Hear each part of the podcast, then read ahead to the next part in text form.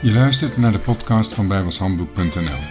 Met vandaag weer een nieuwe bladzijde uit het Bijbels dagboek. Iedere dag een korte overdenking met als doel je geloof op te bouwen en te versterken. De muziek bij deze podcast is geschreven en uitgevoerd door Jack Andrew. Het is vandaag 22 januari en ik lees Lucas 8, vers 11. Dit is nu de gelijkenis. Het zaad is het woord Gods. Het zaad is het woord Gods. En vanaf vers 11 van Lucas 8 vinden we de verklaring van de bekende gelijkenis van het zaad. De nadruk van de gelijkenis ligt niet op de zaaier, want hij wordt helemaal niet meer genoemd, maar op wat er met het zaad gebeurt.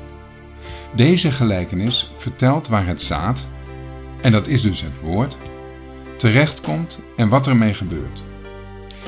Wat is zaad?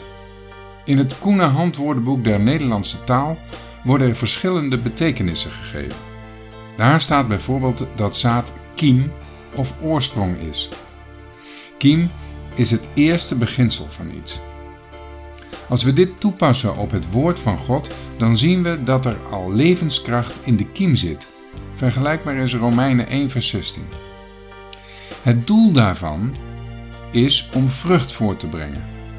Lucas 8 vers 15 gaat erover. En die toepassing heeft het ook in het leven van de gelovige. Het is de bedoeling dat de mens het woord van God hoort, ontvangt en begrijpt. Het hoort, Romeinen 10, vers 14 en 15, ontvangt, Lucas 8, vers 13, en begrijpt, Lucas 8, vers 10. Gelooft en bewaart, Lucas 8, vers 15, opdat de mens vrucht draagt voor de Heer. Dus nog een keer, het is de bedoeling dat de mens het woord van God hoort, ontvangt, begrijpt, gelooft en bewaart.